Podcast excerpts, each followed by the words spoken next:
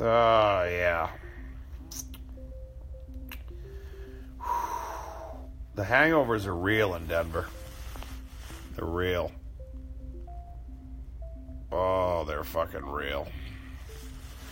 The altitude's pretty rough, and then you drink and you get more dehydrated. And,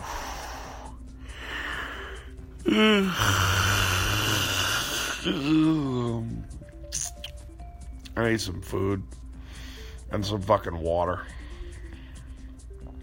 Ugh. My fucking team lost last night five to nothing. Got fucking bitch slapped and excused from the NHL playoffs. So there's that.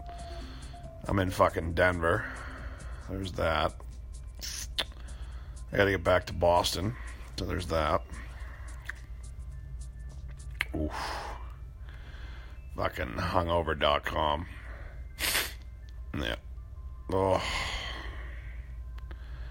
I gotta go fucking shit water, take a shower, drink water. Don't drink the shit water, drink water, water. And then fucking stop drinking for a while. take a break. Give the liver a fucking break. Yeah.